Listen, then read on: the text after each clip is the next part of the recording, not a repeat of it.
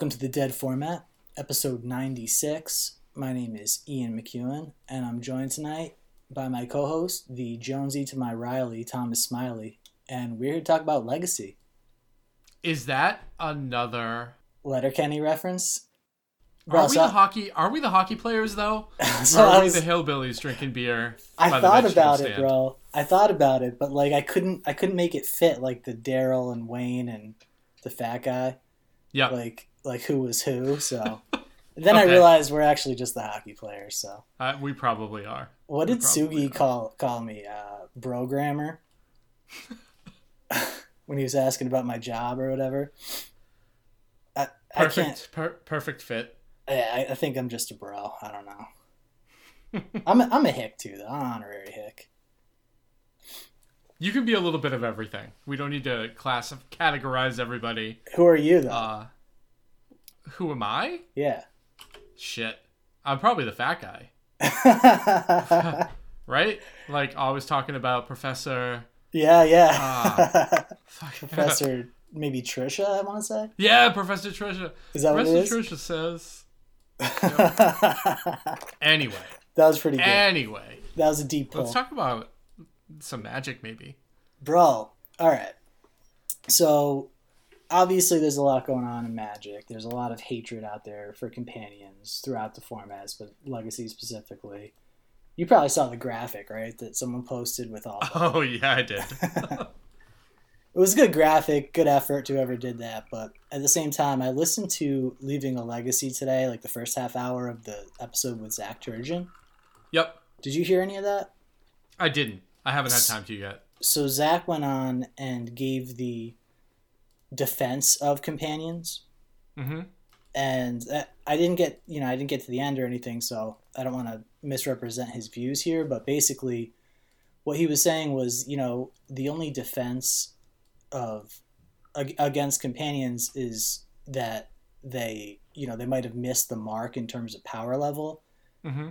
and that they're they're breaking with tradition and ultimately you know if they're balanced correctly then they could be a net positive for the game there's no reason they couldn't be a net positive for the game and it kind of made me think some more about it and not want to just dismiss them offhand you know i think zach made a pretty compelling argument and i, I do kind of want to give the meta a more fair shake than we've been giving it the past few weeks if that makes sense okay we can do that. Um, you just think they're trash, though. No, I mean, I, I think that I think that Lurrus is yeah yeah I I think the Lurrus is absolutely devastating. I think that um, there are a few other ones that are still yet to be like perfectly tuned. Like Lurrus is just so good you can throw it in any shell and mm. it's just been crushing.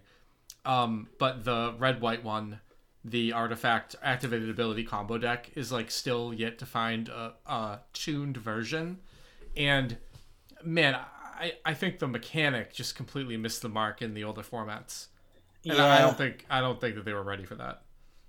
Yeah i see what you're saying. And also like you know how treasure cruise like wasn't broken in standard? You, never had to get banned or anything in standard. Yeah because you know we have the velocity in vintage and legacy and even modern to abuse a card like that, it's sort of the same thing with Lurrus, right? Where it's asking you to play cards that cost two or less, and that's what Legacy is, right? So it's, it's just sort of the companion that skews towards what you want to be doing anyway.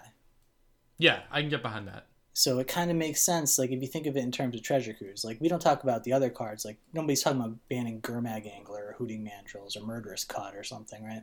Mm-hmm it's just like you know the the one that skews exactly in the direction that legacy wants to go is is problematic. And you know it kind of made me made me stop and think again about it.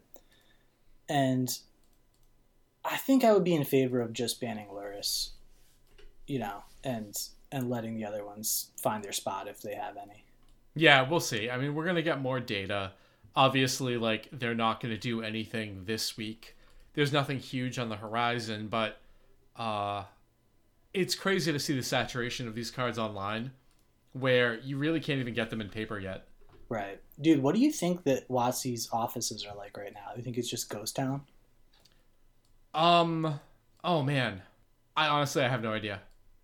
I don't know would either. I would hope that it was kind of a ghost town. That maybe all of their testing and things can be done remotely because they have the ability to do that. Like people have been playing Zoom Magic, they can probably do all of that work through through that. Maybe some of their office staff is essential and needs to end up coming in, but the sort of like gigantic campus is probably cut way down. So basically, what you're saying is the Future Future League are not essential employees. I mean, uh, They've been treated like it for a while, right? uh, yeah. nah, I feel you, man. I, I, it's something that I hadn't really thought about, but I'm sure that they're like 95% work from home at this point, right? Yeah, I, I would really, really hope so. How far I is it from the city, though? Do you know? It's in Renton, so I've been there. It's not. It's not close to downtown Seattle. Gotcha. Yeah, I don't know, man.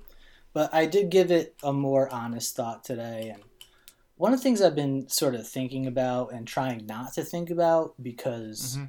um, I didn't really want to engage with companions until a decision was made on Lurrus, at least, was this idea of living wish bug. And I want to know what you think about this because I just, for the first time, unveiled it to Tom Cairns maybe an hour ago. Okay. You know how there's like the Zenith bug deck that, that did well in Barcelona, won Barcelona actually, and Yeah. Like know, the the bug mid range tutor package. yeah the the bug Zenith deck. It's got hierarchs. It's sort of like a, a derivative of the Reid Duke deck that won Louisville, but you know what I'm talking about. Basically, that deck runs Green Sun Zenith and has like the tutor package. And you can't play Lurrus because you have Questing Beast and Leovold and uh, what's his name? Oko. Right. So, what if you put in the sideboard Leovold and Uro and had instead of Green Sun Zenith Living Wish, and then you could run Lurrus as your companion, and your wish package, like in the sideboard, you could have Wasteland, you could have Karakas, you could have Leovold, you could even have True Name Nemesis if you want. I mean, you can have any creature you want, really, but you know, True Name Nemesis isn't something you get with Green Sun Zenith. So you're adding one mana to the cost of Green Sun Zenith, right? You're do you asking me if I like that? it. Yeah, what do you think about that idea? I think that sideboard space is at a premium in Legacy. Mhm. I think that adding two to a spell and having it take up a sideboard spot is um that's rough. Well, you're Yeah, adding I- one. You're adding one to, to what Green Sun Zenith would be, though. Right, I'm saying two is probably too much. Okay. So Yeah. adding one, to, like you're already adding one for Green Sun, adding an additional one Right. probably pushes it over the edge. And when you factor in the fact that they take up an additional sideboard spot, I don't think that it would be more efficient than a regular Zenith deck. So But like, no, it's, it's definitely not. It's definitely not better than a Zenith deck. But that you can play Lurrus is the difference. right, but you're playing Lurrus for like Noble Hierarch, and like what are your other? No, I mean you have you have it? Bauble and uh, you know the the regular creatures that would still be in it too. So you have like Snapcaster Mage, Dark Confidant, Scavenging Ooze, Baleful Strix, or Ice Fang Coatl, really. So that stuff plus I mean, uh, that's a lot of space that you just talked about. Well, but so all the space that would go into having the Green Sun package in your deck is now shifted to your sideboard. So you you immediately make four spaces by moving the Leovold, the Questing Beast slot, right? Uh, all those cards that are in the the sort of Green Sun package to your sideboard. Yep. So so stuff like Collector Ouphe, you have access to that card game one because you're playing Living Wish Right. and you know it's, it's still taking up a spot in your sideboard but it's like the spot in the 75 isn't changed right Okay. And, and i feel the same way about like the leovold and stuff. Like i think that your main deck would have to skew more spell heavy because of this and sort of be pre-boarded against combo but you'd have access to all those sideboard cards. I don't know man. I kind of want to give it a shot now. Okay, I I think that you did a better job selling it on me, selling it to me than you than I was sort of sold on it originally.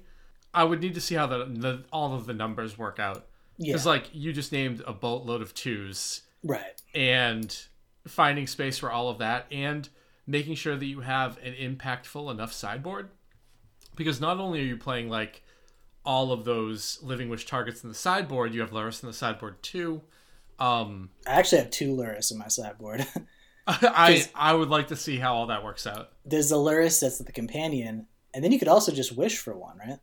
so you have you have, okay yep In case something bad happens to the first one.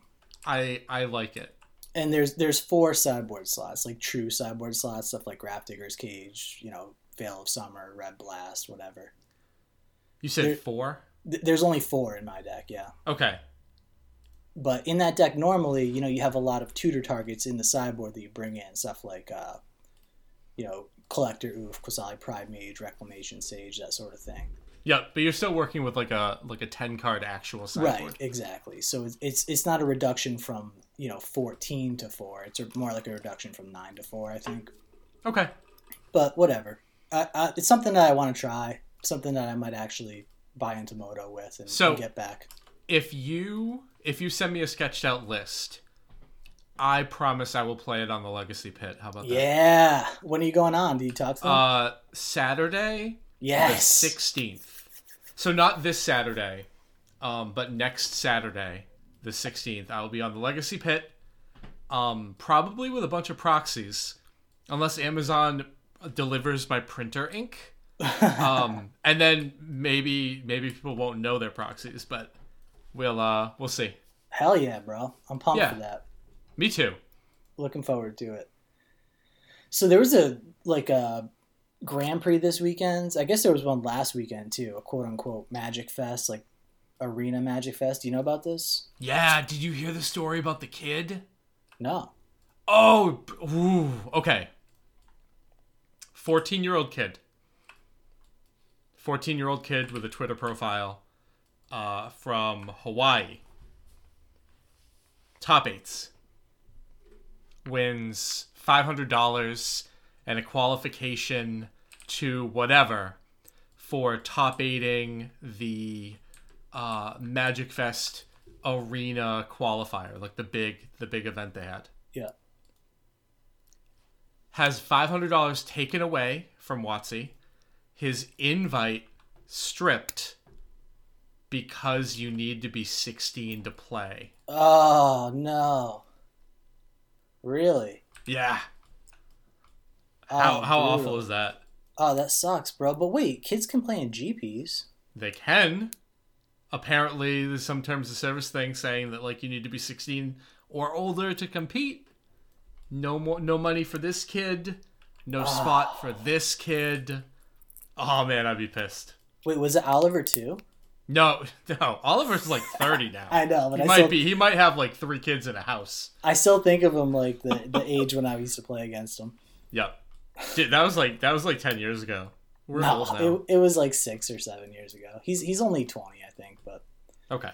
yeah, that is uh that is wild. I did not hear that story, but Okay, so I thought that's what you were talking about. that's Uh, too anyway, continue with your with where you were going with it.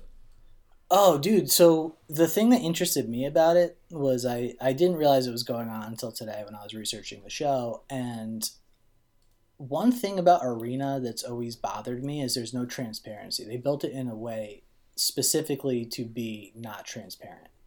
And one of the reasons that I thought we What? Wait, what do you mean by that? there's I feel no like I need to push back on that. yeah. So like you know how in Moto you have trophy boards, and Oh, each- okay, yeah. each trophy represents a certain number of entries into the league. So you can you can backdoor by just like capping that, putting in Excel, totaling it up, and dividing by if it's draft eight, if it's a league thirty two, and find the total number of entries. Uh, but you can play. So that's a good estimate. But Right. like you could you could play against the same person, so it's not perfect. Okay, I I get what you're saying. Yeah, yeah, it, it can it can be off by a certain percentage, but it, it's pretty close. Yep. And there was never anything like that on?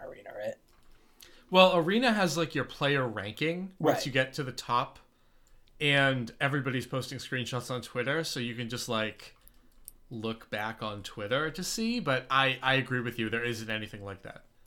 Yes, and but like uh, uh, exactly. So you get it. There's there's not anything within the program that tells you, and there weren't even eight man drafts, so you couldn't even say, oh, you know, a draft is taking thirty seconds to fire, one minute to fire. Like how how long does it take to fill up an eight man queue, right? Mhm.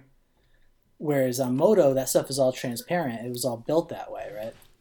And it's sort of default to build things that way because it's simpler, but uh, they they were interested in obfuscating it. It seemed at the beginning, and now we have like actual numbers, how many people are in these events, because Channel Fireball is publishing every list.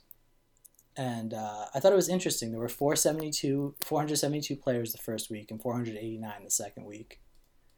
And in terms of viewers on Twitch, there were about 2,000 the first week and about 3,000 the second week. So I just wanted to throw that out there. I just yeah, thought- I think that like one, it's new. Not everybody knew about it. The 400, um, 400, 500 players. That's about what we were seeing with paper Magic Fests, and um, I I do think that that number is going to shoot up, and I think the Twitch viewers are also going to shoot up because I think there wasn't there wasn't a ton of advertising or I don't know, sort of like a push to to talk about this, and more people are going to be playing in it for sure. well, bro, how do you advertise it though? I mean, you can put you. I don't know. I don't know an effective way of advertising. I'm a teacher. I'm not an advertising exec. No, no, but, I mean, I mean with the with the pandemic specifically. well, like Twitter, Twitter blasts. Uh, I, I think in general, probably more people are watching Twitch. Yeah. I didn't. I I don't know if they put out Twitch um, advertisements. okay, Um, so I I'm sure that there was a way that they could have pushed it. Uh, I didn't know about it until you just talked to, to me about it right now. I mean, it's probably all within Arena, right? Because you kind of have to be within Arena to, to play in it in the first place. Oh yeah, they probably just had the in-game advertisements, and I haven't opened Arena in a long time. So I think that's probably all the advertising because, like, you know, I, I didn't know about it. And we see the player numbers about the same, but the Twitch viewership bumps up 50% for the second week. So obviously, Yeah, That- it's a real low get though. Like, I don't know, two two thousand Twitch viewers doesn't. Um, well, when you compare it to the the invitationals that they were doing or whatever, and they'd have supposedly like 90,000 or whatever, yeah, I mean, Two- I don't think anybody trusts those numbers, but yeah, Right. I understand. it was pretty paltry. But yeah, no, I thought that was interesting. It's for it's like absolute numbers, and we hardly ever get that with regard to arena. So I did think that was interesting. Yep, it's nice they're trying something. Yeah, for sure. I'm I, honestly I'm surprised that they that they even went that far, but it, it is pretty cool that they're doing it. I think. So yeah, man, we we talked about this briefly before the episode, but my goal this week was not to have a guest, just to bang out the results for the tournaments that happened this weekend, to take it a little more seriously with regard to the companions, and knock out a quick episode because we went so long last week, right? And I feel yeah, bad for you having to I edit so that. I one I wanted to apologize that it got it took me so long to get it out, but uh, we every time we have Nate on, it's always a fun time, and our conversation was great. So there are a few nights that I was like, I st- I was up late editing, and I was just happy listening to it. And usually it's kind of like a chore to get through and to make sure everything is good. But uh, but I had fun re-listening to everything. Yeah, bro. Well, nice job grinding it out. I didn't listen to the whole episode, but I, I made sure that the things that need to get cut got cut. Yeah, no, I, Basically. that's, that. Yep, that doesn't take me too long because after the episode's over, I'm like, okay, that needs to go. yep, absolutely, absolutely everything about that thing that we talked about gone. Poof. You actually cut something I was surprised that you cut, but that's Well, we was it was it time. part of that? No. Oh, was, I it cut was something very else. very earlier in the episode. Oh, okay. something you said, but anyway. Yeah, um, for everybody who's wondering what got cut, if you go to patreon.com slash the dead format and you join our Discord, um, we talk about it and uh, the t-shirt orders are available as well. Yeah, Just tag tag in. yeah, get on it. All right, bro. So there was a super qualifier on Thursday. As we've seen, the the decks were the most chalk decks I've ever seen in a moto event. So we're not going to even talk about them. 26 out of 32 were companions. 23 of those 26 were Lurrus. almost all Grixis Delver or Blue White Red Delver, almost all Chalk. The only deck that I thought was worth talking about was the deck in 26th place, or sorry, 26th, the deck in second place, which was Cool User, Yep. playing Zirda Bant. And Yeah, this was go ahead. this was weird. Uh, So I remember when we did the set review, and you were like, "Do you could you ever see this card in a shell that wasn't like red white artifact based?" Mhm. And I I couldn't. I just I couldn't I couldn't imagine a deck like this that weaved everything together. This deck is sweet. Yeah, th- specifically when I asked you that, what I was thinking about was Thopter and Stoneforge Mystic, Thopter Sword. Yep. I was not thinking about this. This what this deck is is sort of like Miracles or or Stoneblade, you know, like a, a blue white controlless shell or a Bant controller shell, I should say, because it has Okos. So you want to know what it reminds me of? What's that? Splinter Twin. Yes, dude, exactly. Okay, so not obviously not at instant speed, but you have Oko. Sorry, you have Teferi, so you can like kind of get around that. yep. And uh yeah, this deck can go off. Yeah, so for the people listening, this deck is, you know, four brainstorm, four ponder, one preordain, three spell pierce, three force of wills, one supreme verdict, one veil of summer, four swords to plowshares. So you're basically talking about a blue white stoneblade deck at this point. But then there are two Teferi and three Oko, and then three Walking Ballista, four Karn, and four Grim Monolith. So it's sort of like you just insert the combo package, although the cards all serve another purpose with the exception of Grim Monolith. Yeah, well you have like the Grim Monolith isn't don't sleep on that card individually because you you have the combo potential to like go off with Ballista and your companion, but it's also playing Karn and Lattice, and the Grim Monolith can act as a bridge to actually let you cast your Lattice early. True. oh Um, yeah. It's kind of like putting multiple combo packages together with like a blue stew shell to where you have access to all these combos, but also Supreme Verdict. Like this deck, I love this deck. Yeah, I really like this deck too, man. It it it really sort of exactly what you said, like with Splinter Twin. It it gets you from both angles. Like it's a legitimate combo deck, but also a legitimate fair deck, right? Yeah, and imagine sitting down like where you don't know what you're playing against, right? And your opponent opens up with like cantrip, cantrip, uh, swords, swords, one of your guys, and um, I, I don't know, like you tap out and play planeswalker, and then on the next turn you get like. a- Actually, no, never mind. That can't happen because you have to reveal Zirda. your companion. Yeah. Yeah, forget it. Forget it. I was, I, was, waiting for you to build this up so I could I could crush your, your you're right. sandcastle. You're right. Well, I mean, it would be, it would be great. But I'm honestly, imagining the scene in like Billy Madison yeah, where Chris Farley's talking the bus. Chris Farley is the bus driver is talking to Billy. and He's like, "No, no, you didn't. No, you can't. That's that's what just happened."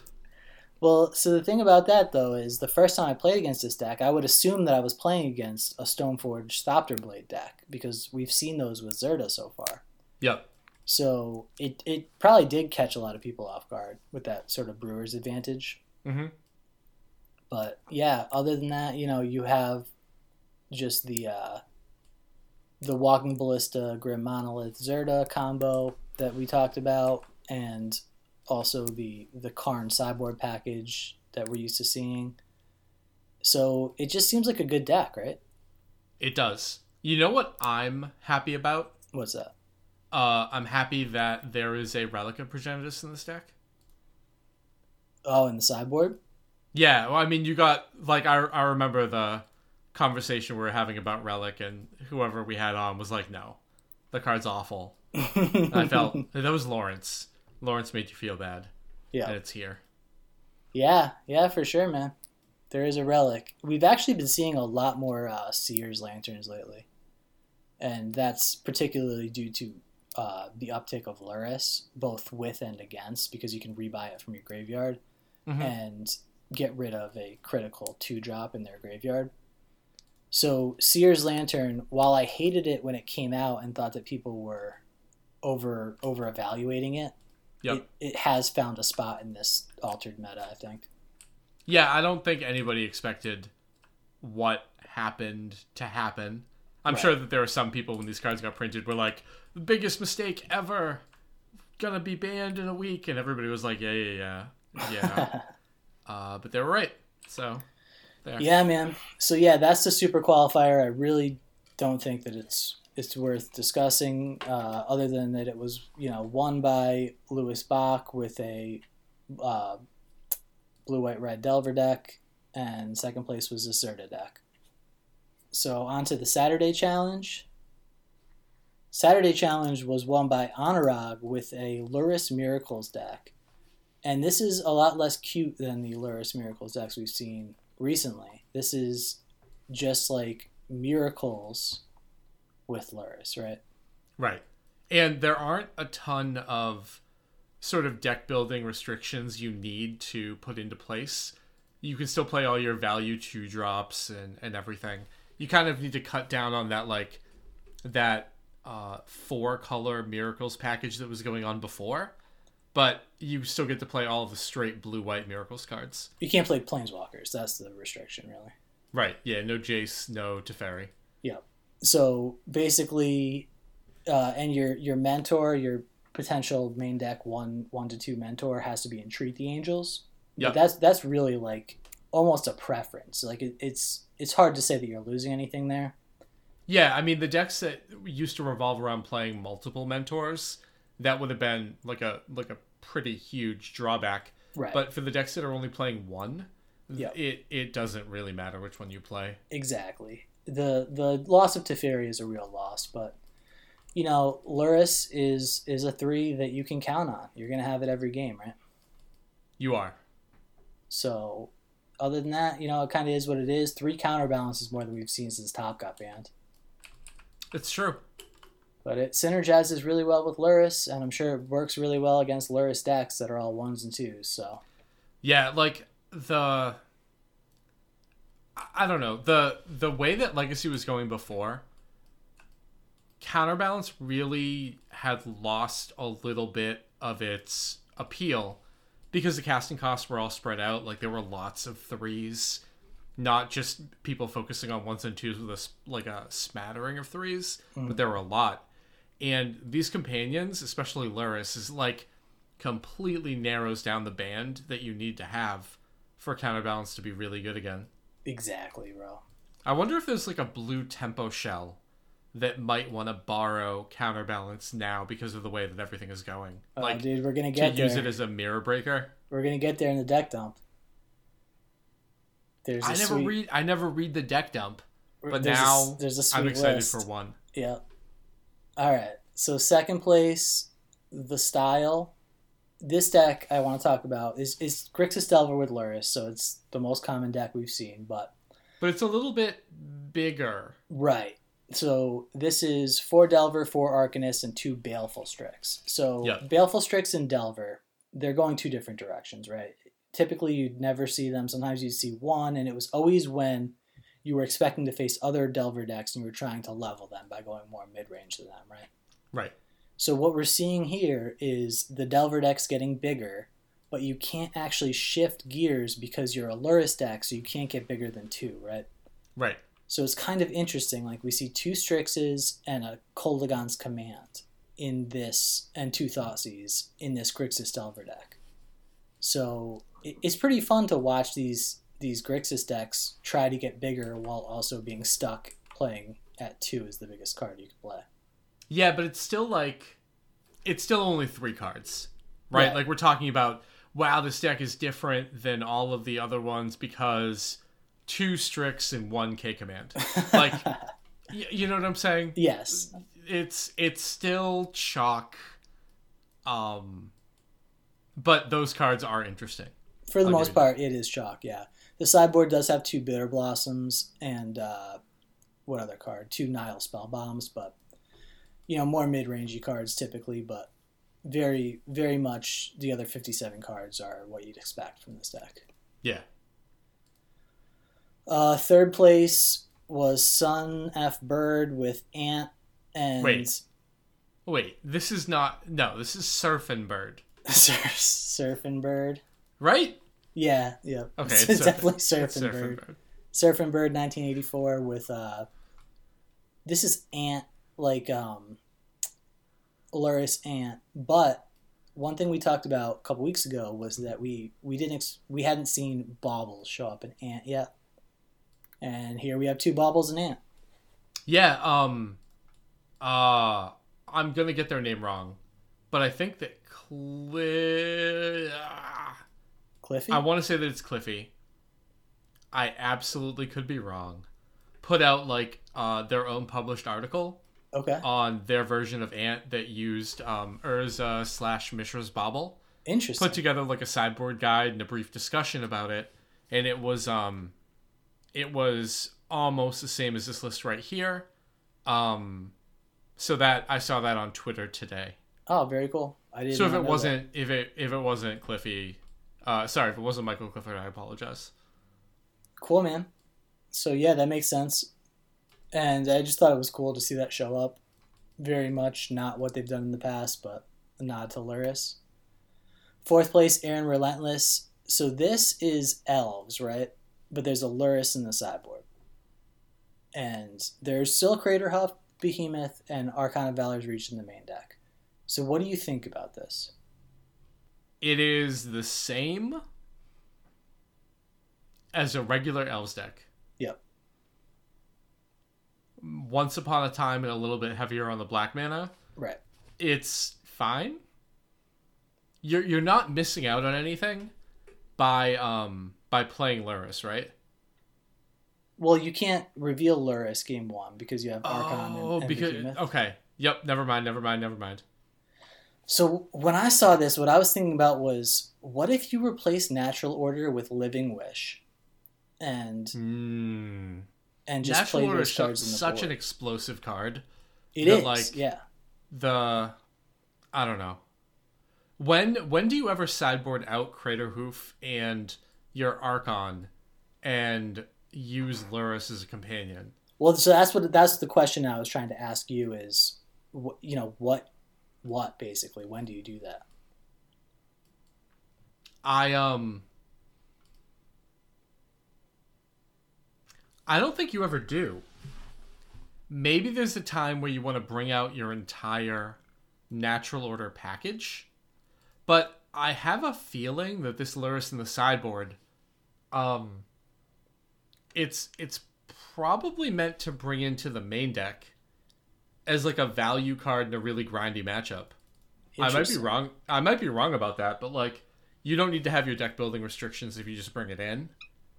So it gives you another way that if a deck is trying to like single target removal like you to death, that you can just like play this and then and try to value on your next turn. Hmm. I I could be very wrong about that. Well, what I was thinking was specifically against um, Delver that you you don't you know natural order is very all in against them because you have to you can't cast it off cavern you Yeah. have to cast it into a counter spell Yep. and But I mean Delver decks aren't leaving in Daze against elves. I I do but Okay. I don't know maybe they don't I don't know but basically you have to sacrifice a creature and cast a spell into a potential counter spell Mhm. So I I could see, you know, bring in Scoos, bring in Pushes, uh, Karakas, and Thoughtseizes, and take out your natural order targets and natural orders. I could I could potentially see that because they're not playing sweepers, right? Like you don't want to do this against a deck that could have Verdict or a deck that has Toxic Deluge or Dead of Winter, right? Terminus. But specifically against Delver, I could I could maybe see it. Yeah, and I think that maybe going heavier on the black to be able to support the Lurrus and playing a little bit more spot removal is good, given that the Delver decks are really, like, even more so now than before, cutting down their threats. Like, cutting down the raw number um, because of being able to rely, rely on Lurrus Yeah. and if you can fatal push a Lurrus, you're in a really good spot, especially if your opponent like crafted their game plan around being able to recur their threats. So Yeah, man. Yeah, I don't know. It, it's uh, it's interesting, man, and it's not like this is just this one list. It's all three elves lists that we see in the challenges this weekend have Lurrus in the sideboard. now, do you think that's more of a product of like uh, the elves Discord trying to work on a version that can support Lurrus, or do you think like that's just the new spot to be? I don't know, man. Honestly, I, I meant to ask Adam about this today and I forgot. Adam, when you listen to this three weeks from now, uh, hit hit us up on Twitter, please. when you're done processing all those, uh, what is it? What's the program called? The uh, the the loans, like the the small business loans. PPP. Oh, is that what he's doing? Yeah, dude, he works for the bank. Oh, I didn't know that. When you're done processing all those loan papers, let us know. Yeah, foreclosing on people's homes. when you're done sending out letters about why you can't forgive people's rent, let us know. The uh, fifth place, Budakov with uh, Blue 8 Red Delver. This is just the JPA list. Sixth place, Into Play with uh, Reclaimer Post. Seventh place, Yuri Whitecats with Black Red Reanimator. Dude, what do you think about this? This is a Black Red Reanimator deck, but there are Yep. two Reanimator targets I've never seen before on the sideboard.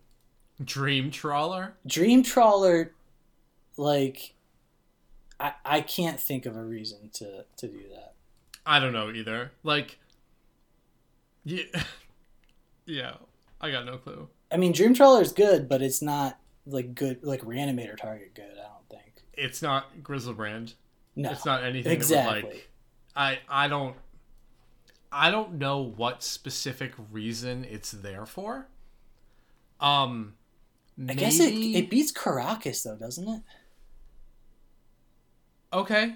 Um, but That's one so- thing it so can do that does- Griselbrand can't. But right, other things do it better. Yeah, like there you still have um Tide Spout, um you have Chancellor Grave in your main deck. Like you have stuff to beat Karakas. I Yeah. just I don't I guess it's lifelink.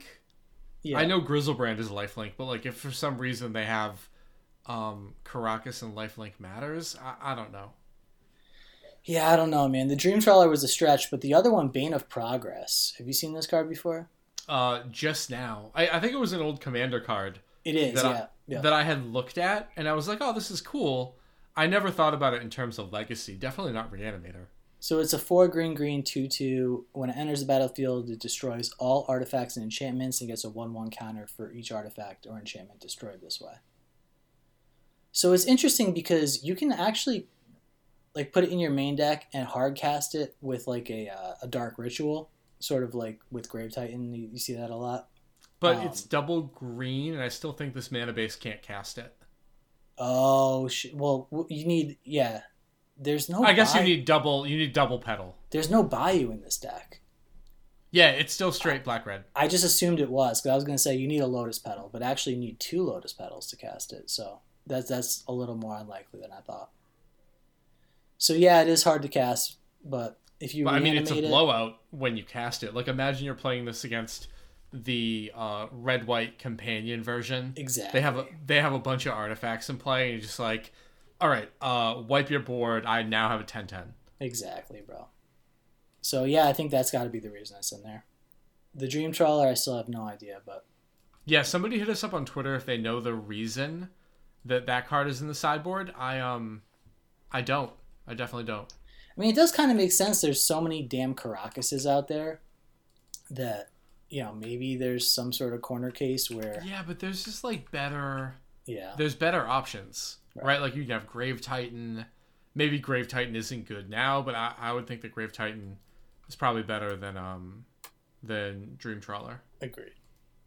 All right, eighth place, Flaying with the bigger Grixis Lurrus deck, and from the dregs, the only deck that I thought was really worth talking about and was really definitely worth talking about was 26th place Andre for Marini is playing an actual Rug Lutri deck. This is uh Oh man, yeah. This is sort of akin to like the Strifo list, I would say, but all singletons, right? Yeah. Um. We're not going to read the whole deck, but you, you have one Dack and one Oko. And then for dorks, you have one Goose and one Noble Hierarch. Then uh, about 10 creature threats, five sorceries, and 20 instants, uh, many of which are variants on Lightning Bolt or a cantrip. There's an intuition in there. There's a lot of conditional counter spells, one stifle, one vapor snag, like a lot of conditional cards. A Sylvan Library and 20 lands. So, one thing I really like about this deck, obviously not the consistency, but the fact that a lot of the time, right, with a legacy list, as soon as you sit down, if you're practiced with the format, you know what your opponent's playing. Yep. You're like, all right, I know this 60. I can craft my game plan around it. I know how these games go. It revolves around X, Y, and Z. If I make it to this point, then I, I know that I'm comfortable. And then you sit down and you play against this deck, and you have no clue how the game is going to go No. obviously there's like there's a lot of redundant cards.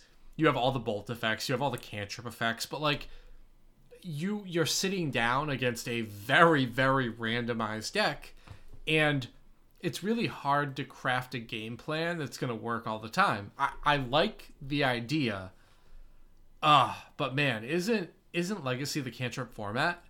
Oh, yeah. and doesn't doesn't this just not i don't know this isn't what i want to be doing in legacy Do you remember that deck we saw a while back? It was like there was some black card that basically let you tutor for a card, and as long as you didn't reveal two copies of a card before before you revealed that card, you got it.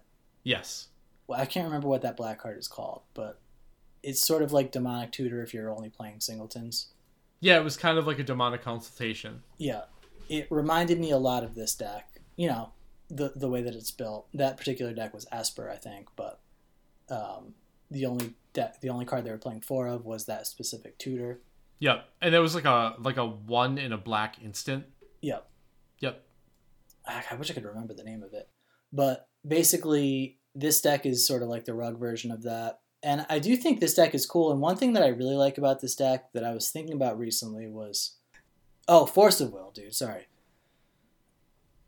Do you think that Force of Will? So there's the the Zirda decks where you really want Force of Will. There's the Gyruda decks in theory, although we only see one of them in each challenge. But and we just talked about a Blackguard Reanimator list, but in general, there's less combo decks. There's a ton of Delver decks. There's like the the White Weenie Death and Taxes deck, the decks that are doing well right now. yep It made me think about if if it's the right meta to go down on Force of Wills.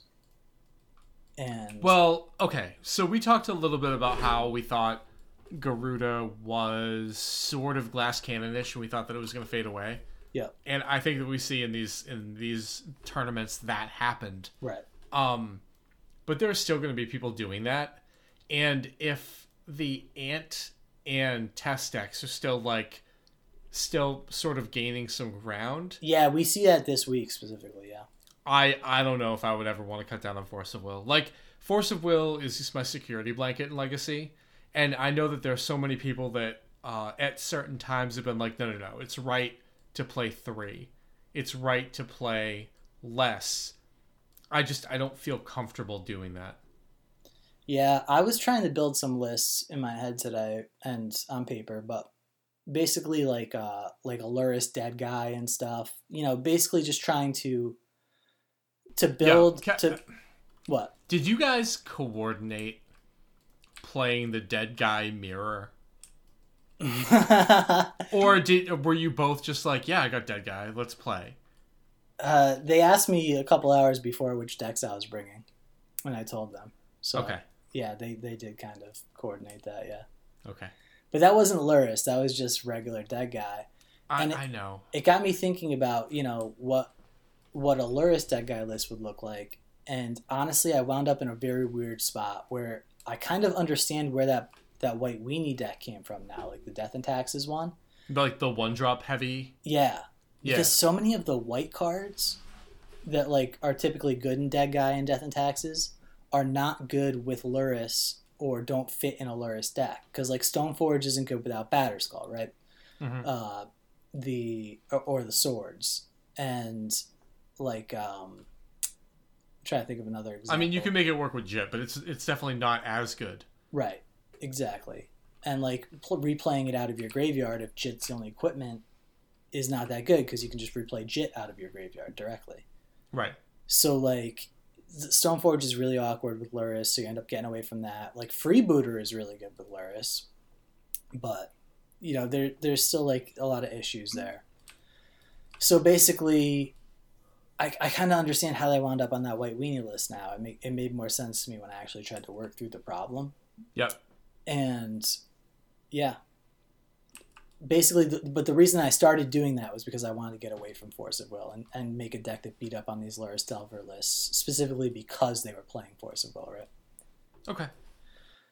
so yeah that's saturday's challenge it's kind of weird bro because like we always had like the challenge and we spent like a certain amount of time on the challenge And now we have challenge one and challenge two. yeah it's like we got double the work it's not you know or whatever i'm not gonna complain it So- gives more stuff to talk about, right? yeah Even though like nobody wants to hear us talk about magic anymore. No, dude, we, we literally have half the audience we used to. So, it, it- like, what what's gonna happen to Legacy, bro? Like, I, I mean, it's gonna be an old fart format for people like us yeah, that get together once or twice a year and talk about the good old days. yeah, I, we're so many insane plays now, right? I yeah, there's somewhere, somewhere there is somebody falling asleep, and they're like, ah, I just need to hear Tom's like super mediocre take. Just put me to sleep. The crack of the the crack of the beer can does it for them. That that Yep. just They're like, oh, he idea." said that I don't think this card is gonna be good, but it could be good. Ah. Ah. Oh man, I just I really just hope I'm Kevin. So So the Sunday challenge was won by Ultimar with the white weenie deck. This basically the same white weenie deck. There is one cool thing about this deck. Actually, two cool things. I didn't notice this the first time. When I was building that dead guy deck, one thing that I thought about was, wait, is Path to Exile just better than Plow now? Mm, uh, I don't think with all the four color decks, Uh, the Astro like being able to get a basic. I don't But know. the four color decks basically are now just like maybe one person in the top 32 and then a Lurrus, like, you know, one or two Lurrus decks. So they've really fallen off a lot, right? There, there's a lot fewer of them, is sort of what I was trying to say. It's definitely worse against them, but Plow is not good against them anyway because they're they're playing like four Coatls and two Snapcasters or something as their creature suite Okay. and then there are um, you know Marit Lage plows o- or path is obviously better than plow against Marit Lage and the the delver decks don't have fucking what do you call them anyway? Basic lands anyway. True. so this is a 3-1 split of path and swords in the main deck. So i didn't realize that the first time i looked at that but that's awesome. I love that. Obviously ultimar's thinking about that too. And there's one card in here that i didn't see last week which is toolcraft exemplar. Do you remember this one from kaladesh standard? Oh, I remember. The with the Mardu the Mardu vehicles deck. the the Um, beginning of combat trigger Yeah. Uh, tiago I think that everybody everybody now knows how that card works, but like this deck is really I don't know. I play cube cube draft decks that just loaded up on white one drops, and I I really like what this deck is trying to do. hell yeah Um, all of the decks trying to one for one and Daze people in Legacy now. Like this, sure. I- I'm gonna get around your Daze by playing 21 drops mm-hmm.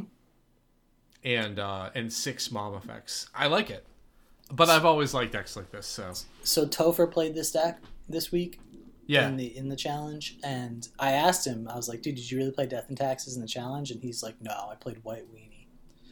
And at the time, I was like, "All right, asshole, whatever."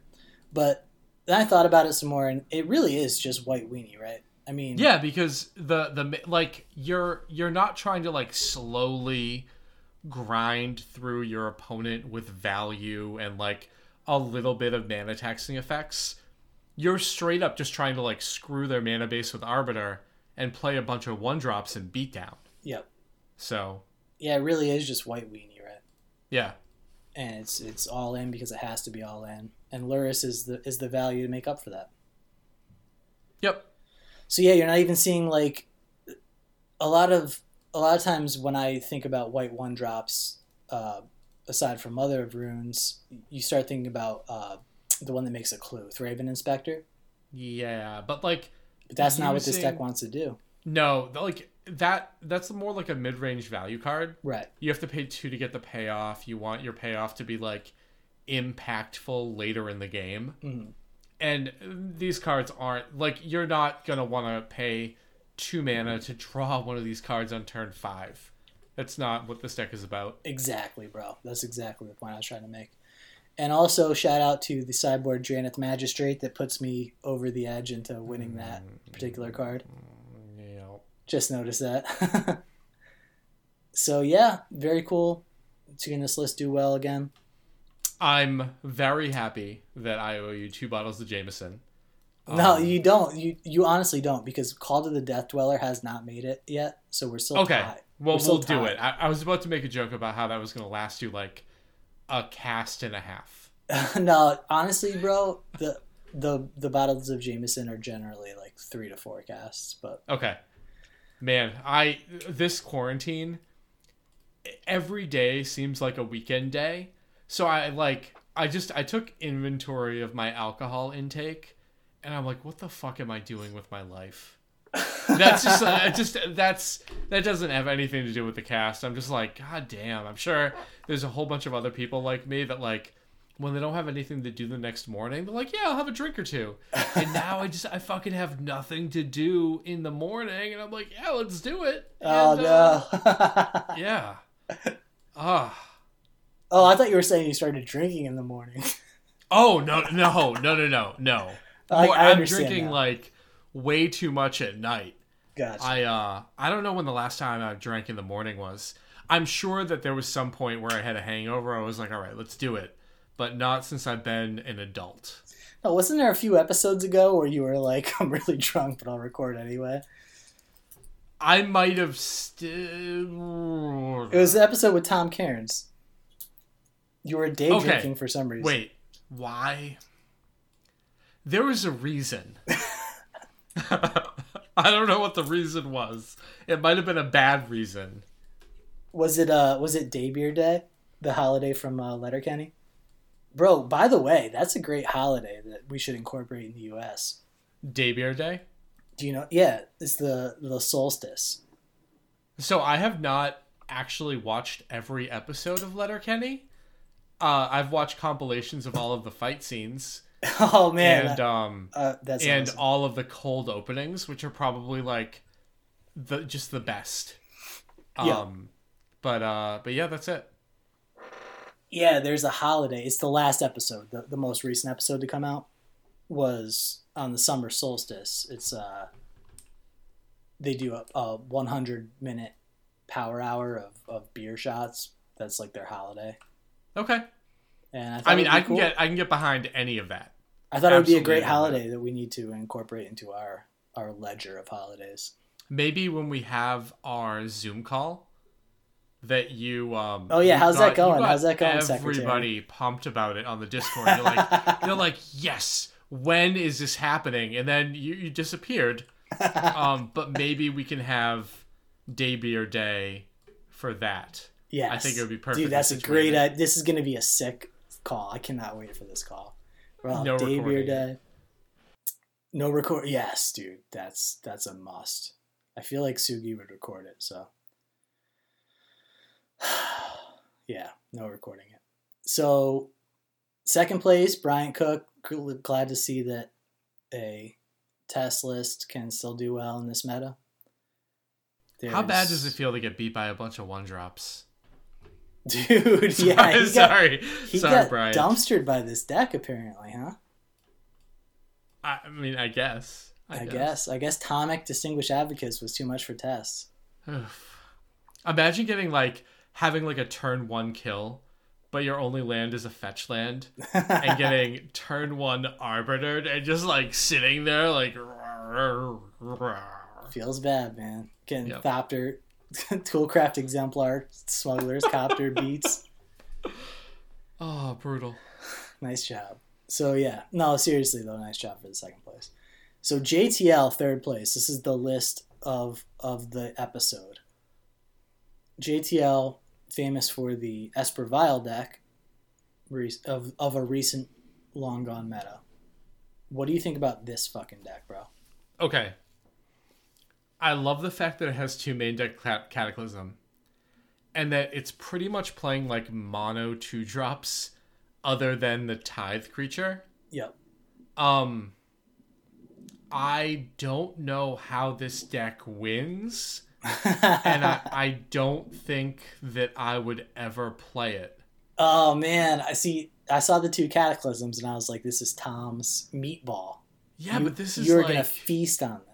But this is like shit.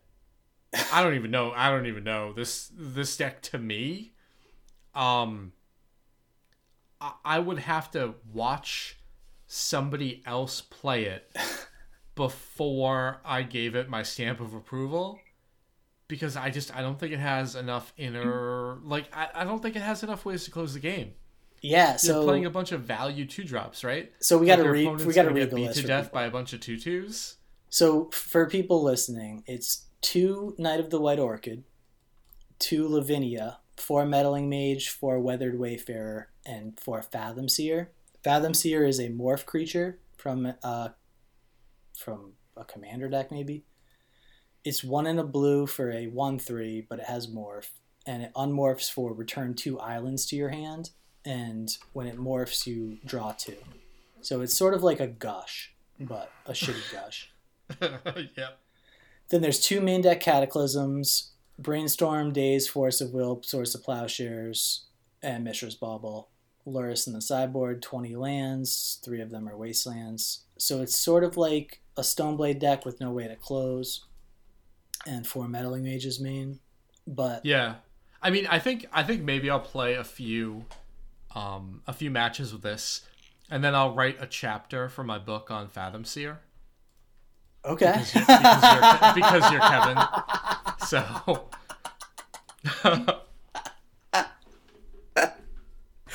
oh my god. that was good, bro. uh, every every once in a while.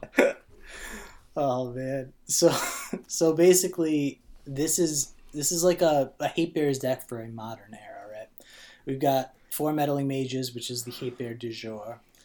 And it's got seven tithe effects, right? There's four weathered wayfarers, two netherwood orchid, and a tithe. Like an actual tithe. Yeah, but So- like you're not doing anything. So there's two things that have prepared me for evaluating this deck. Yeah. There's land tax and land equilibrium in old school, like playing with and against those two cards specifically. They never seem to work as well as you think they will if you're not playing some sort of combo like land tax, tax edge, lands edge tax deck. Yep.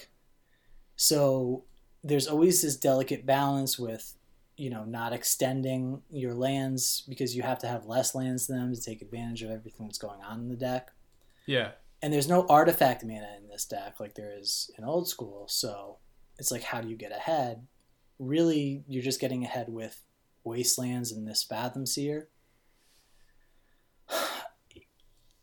i salute jtl for playing this deck to the finish obviously the great finish that that he had i have to imagine there was a lot of brewers advantage involved in that because I ex- I thought the exact same thing as you did. Like, how the fuck are you ever beating like something miracles with this deck?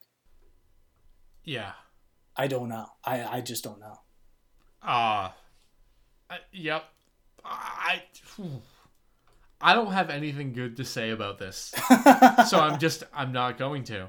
oh I man, just I don't I don't know what's going on. what creature do you keep with Cataclysm, bro? No, I love the cataclysm. no, but it's what like creature? random uh, two what- cataclysm, so you what can creature like do you keep? Ah, Meddling mage, I guess, naming their companion. I don't know. yeah. I, I don't know. It, it's got to feel the worst to lose to this deck. I'll Yeah, give him that. yeah. So, It's it's interesting, man. It, it's definitely interesting. Uh, fourth place, monkeys can't cry. Playing, Ethan. yep, playing Doomsday. There is one card in here that I wanted to shout out, which is Ideas Unbound. Which you mentioned this about Fact or Fiction earlier. This is a card that, for some reason, I sometimes think is banned in Legacy. Ideas Unbound? Yep, Really? it's a yeah, well, sorcery that okay. says draw So three we cards. talk about this a lot. Fact or fiction was actually banned at one point. in theory. It was No, banned. it was not in No, no, no, theory. It was. The, The, reason card was banned. the reason it's in theory is because the format wasn't called Legacy yet when it was banned. It was, was one. Okay, 1.5. listen. It was what Legacy was before. It was banned I, at did, I wasn't having like an elderly moment. It happened. Yeah, I know. You're trying to. Okay. It was banned between 2002 and 2004 in Type 1.5. Yeah. 1.5 was the beginnings of Legacy. Agreed. I played Magic back then. I remember it being banned. I extrapolated. I, dude, I had the same thought, so I, I know All what right. you're talking about. Ideas Unbound. Ideas Unbound, blue, blue, sorcery, draw three cards, discard three cards at the end of the turn. Yeah, this has been used as like the Doomsday finisher for a while since Top got banned. I think Since what? So since, Top, got banned? got banned. I don't know why I hadn't seen it, but yeah, it seems like a great Doomsday card. Yeah, I thought that it was. I thought that was like an auto include. I could be wrong. Yeah, Um, it could be that maybe maybe it, it was but- probe that they used to like probe probe ideas unbound with um uh with Lab Maniac. Gotcha. Anyway, Yeah. So that that basically, other than that, it's just a Doomsday list. Uh, Learn to love in fifth place with the big Grixis Delver list. Uh, sixth place is one thing I want to say is no fucking spray dragons in these challenges. We got there, buddy. We got there, but it was too late for the bet. No, You know it what I wasn't. mean? Like it- uh, with the bar, I, I don't know what number we set the bar at. Even with the doubling, there were so many week one before people figured it out. So we we won on the the idea, right. but I think I lost on the execution. Right, exactly. But we, we're we're so close, you know. We we we guessed one and two, or two and four, when Yep. you adjust, and it was four. So the jig is always up, sixth place with Lurrus Miracles, and seventh place Fish Duggery with the Bant Planeswalker deck that we talked about earlier, Yep. and eighth place was Craighead with, ready for this, Jegantha Lands the first appearance of a triome in the top eight. Ketria triome. Yeah, and again, like the Jegantha doesn't do much. It's a five. It's just a 5/5. free five five. Yeah. Right. So yeah. Yeah. there's no synergy or anything. It's just, you know, you don't have to alter your deck building at all. You can just play it. yep. And that's kind of what we, you know, thought might or might not happen. And so the triome in the sideboard, I thought, or in the main deck was cool. Hall of Heliod's Generosity I hadn't seen before, but makes sense. It's the Academy Ruin for enchantments. hmm And this Yeah. is playing like a few extra enchantments. It's got uh, Molten Vortex in the main deck, and I know it's not a, a lot extra, but you, you like you can mill it, get it back. It takes care of um, whatever hate bear you're dealing with. Well, there's also in the sideboard two drop of honey and an experimental frenzy that you can get back. Yeah, experiment. I remember when we were talking. I don't even know if we had the cast yet. Um, but experimental frenzy and lands when it was printed. Yeah. Have we been casting that long that like we we talked about that as a new card? Uh, yeah, definitely. Holy that was when we went to Montreal, bro. Oh fuck. Yeah, That's right. yeah, that was that week. We've been casting for three months at that point, That's crazy. We're almost at episode 100. Bro. How and there are crazy people is that that? are still fucking listening. And I move like after episode 100, I move. So it's always been like this this time marker in my mind. That's crazy. I know. We have like the Massachusetts time people are gonna look back at the podcast in like terms of like band history and like, no, wow, it was so much better when they were both living in Massachusetts. There was the Massachusetts years, and then there was the other two episodes, and then Legacy died. before before Ian got shot at a Walmart. Before I fell asleep. So, uh, 14th place, Callum's playing Of One Mind, Grixis, Lurrus, Control.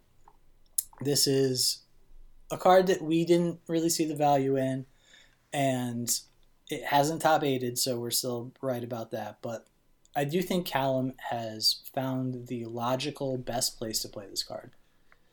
Yeah, and I, I saw I saw um, him post on Twitter about this, and a few other people who who took the deck out for like a spin in a league. They were like, "Wow, the card surprised me. I did well, and the card was good." But you you look at people who are going to do good with this card. Obviously, this card was probably good for you. What you don't hear about are all the people who picked this deck up who played this card and were like, wow, this card fucking was awful for me. Agreed. They're never going to post on Twitter about that. You're never going to get the sort of take that, wow, this card probably isn't that good. So I would, I'd sort of take those results with a grain of salt. Um, maybe I'm too cynical, but that's that's what ran through my mind when I saw everything on Twitter about No, that. I'm with you, dude. And when we evaluated the card, it was in the context of people were talking about it in blue red Delver specifically, and we, Mhm. we hated it there. Yep. This deck, I think, is the best spot for it, and I think that this deck also has another advantage going for it, which is we talked about earlier about the Delver decks getting bigger, right? Yep. And this is the Delver decks when they decide to get bigger and getting bigger seriously, which is cutting Delver. That's what this is, right? This is Yeah. Delver without Wastelands and with just Strix's Snapcast and, and Snapcaster instead of Delver. So this is like the next step up. So I think that this deck benefits from that because it's it's the next step up in that Delver chain Yep. and benefits enough to overcome the of one mind handicap. Okay. I can get behind that. But uh, the co- going back to like the Cabal Therapy Young Pyro, I like a lot. yeah, The one of engineered explosives in the main deck is like kind of weird to me. I love it with Lurrus though. It's like so so Kina. Okay, yeah, I mean you okay, you're right. It's just cute. But I, I, I really do like I, I would definitely play that. Like I was thinking about this today. If I were to play this deck, Yep. what I would do. And This I would reminds me of the the Wilson version Yes. of the Grixis deck exactly that you brought to Seattle that you exactly, bro. Exactly. Yeah. And the the only change that I would make is I would cut one of one mind, put in one spell snare, and send it. Okay. And the sideboard, you know, is the sideboard, and you're gonna get dumpstered by Marit Lage decks, but I don't see any. So, is what it is. You have Bitter Blossom in the sideboard. That, that's exactly what I was gonna say. Is you do have Bitter Blossom in the sideboard, and if you can uh, loop Strixes with Lurrus, Mm-hmm. You're good. So if you can protect Lurrus, you'll be okay. But I would still want Karakas. Yeah. So fifth place, Daniel Nunes. This is just Slivers deck with Lurrus in the sideboard, but it's funny because there are two decks that popped up this week that uh, Slivers and Infect that were perfect homes for Lurrus that I just hadn't thought about. Yeah, I mean I I don't have slivers on my radar too often. Right. Um, but this uh, this is the person to go to if you want to talk about slivers, and it's there. So there we go. And the thing is, like, if if this was what Lurrus was doing, like going into Slivers oh, this it would be completely fine, exactly. absolutely fine, right? Yeah. Like that that cat, um, Kaheera cat or something. lord. right? Like Yeah. if it had slivers as a creature type, and people were like, "I'll put it in my sliver deck." Great, perfect use for for companion. Um, great job, wizards, but not not the case with what's been happening. Oh, bro! Small aside, since I don't know the name of that that specific Lurrus that you're talking about, companion that you're talking about. Um, somebody wrote an article for hipsters when I was doing research for this show. Mhm. somebody wrote an article for hipsters that was like why uh, Ikoria is such a miss, and it had to do with what what my rant last week was about, which is like that the names don't mean anything and that there's just too many legendary creatures to remember all the names of them at this point. Okay. And I thought that was really cool. That whoever it was, I think her name was Kirsten or Kristen or something, did a great job with the article. Wanted to shout that out real quick. Um, we haven't always had the most love for hipsters on this cast, but I feel like it's it's good to reward people when they do good things, right? Yeah. So this was a great article, and yeah, I I think that they did a much better job of putting into words the feelings that I had last week. So respect. So thirty first place, Kihara works, bro. I am not going to say a word about this deck. You are going to talk about this thirty first place deck with no companions in it. Okay. I'm formulating my thoughts. um This is a deck you've talked about quite a bit. yeah, so okay. So when I was first getting into Legacy, uh Grand Prix Providence happened and Reid Duke top aided with a with a noble rug sort of um natural order deck. Very similar to this. This is like a Bant version of it that has a Progenitus and an Archon as the payoffs to natural order. You're playing Brainstorm Swords and Oko. It's a Bant good stuff deck with a really, really weird sideboard, but has the tools to be able to get there.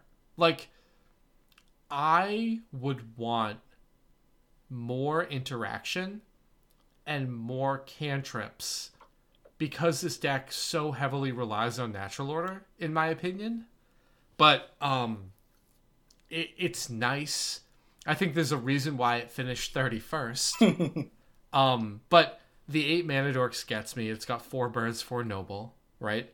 Yeah. It has two payoffs to your natural order, but being a blue deck in Legacy and only playing four brainstorm, and really being kind of combo reliant, not having ponder, just kind of like strikes me the wrong way. How about not having Daze or force of will? Uh oh, I thought that it had force of will. I think I automatically assumed Right, me too. that force was in the deck. Yeah, but and, and you're hopefully right. your opponent does too. You're right, it doesn't. Um, and I think if if you were building this deck, you would clearly be able to find room for three ponder. no, but I would find room for three force of will. Yeah, Absolutely. I, I, I okay, I like the idea. I think Ponder and Green Sun Zenith are mortal enemies. That that's always been my opinion because they they play the, almost the same role in my deck building. Like, I mean, not if you're trying to find natural order. I think obviously like that early game mana development. right. If you're you're you're pondering to find a land, sure, you're you're absolutely right. Um, but I, I don't know about the deck. I I like the idea. I don't like the deck. Well, we talked a little bit of we talked a lot about Bant Zenith over the episodes, and this is like the first legitimate appearance I think outside of like a deck dump or a rug Zenith or rug natural order deck with no uh no tutor targets, right?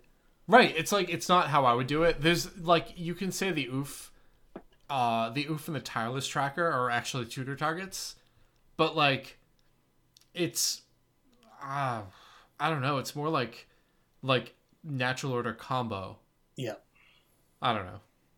I don't know, man. I just thought it was cool. Like like you said, the sideboard is super fucking weird. Four ley lines, four deafening silence, four veil of summer, three click. It's it's it's screwed up, I would almost say this was budget, like somebody but who it's didn't have force of wills or Dazes or want to buy them. But three Uros, bro, and four Ice Fang Coatls. It's not budget. nope. Yeah, Ice Fang is like fifty bucks online, right? Yeah. Uh, it went Sorry, down. It down to like fifty twenty. tickets. It's down to twenty Oh, because uh, they they re-released Modern Horizons, bro. They re-released Invasion Block Draft, and I've done that probably at least eight times this weekend. Nice. I never drafted Invasion Block. It's fucking sweet. IPA baby. Have you ever drafted Invasion? Uh, hold on. What year? 2001, I want to say. Yes. It's sick, bro. It's it's uh it's awesome. The block draft is just incredible. But No trophies. All all two ones and a one two. Okay. But yeah, so that's the uh, that's the challenges, and there's a couple decks I wanted to point at from the deck dump, and then we'll be all set. The first one is Ultimar, who also won the challenge. So this is Ultimar's episode. Ultimar. It's the same deck, isn't it? Nope. Oh, sorry. This is like C's standstill this is with C the same still. sort of shell. Okay. This is C still. It is the same sort of shell. It's like a, a Miracles ish, Stoneblade ish shell, but it's blue, white, red this time. And it's a standstill deck. And when this set came out, everybody was talking about the shark, the, the Sharknado with regard to standstill, if you recall. Mm-hmm. There's another card in this set, a, a, a archetypal draft uncommon, which is Ominous Seas. It's one in a blue for an enchantment that whenever you draw a card, put a counter on it, and remove eight counters, make it 8 8 Kraken. Nobody talked about this card with card to stand still, at least not that I saw. Nope. But this is a card I've been playing Legacy Online with my my Hick friends, and I've been playing this card in my Stoneblade deck, and it's really good. And this, uh, I, I really love this idea of playing standstill with this card. I mean, this card in Brainstorm, I guess, is a real big combo. Yeah, Um, I don't know. I I liked I like the challenge deck better. yeah, we'll, we'll say that. We'll say that. I really like the idea of this card with standstill more than the Sharknado with standstill. Yeah, yeah. Oh, what about Myth Realized? Dude, You're a big Myth Realized fan? dude, you fucking you saw that PAL twenty two. Oh no, I was just I was making fun of people who were like, "Oh, Myth Realized and Standstill." Oh yeah, I was taking a jab at them. I didn't know that that showed up too. no, yeah, two down. So PAL twenty two, blue white Lurrus Myth Delver. I was thinking about this recently. Like, if you just go straight blue white, what is the Lurrus package or the the blue white package for Lurrus? And Myth realizes the white threat, right? All right.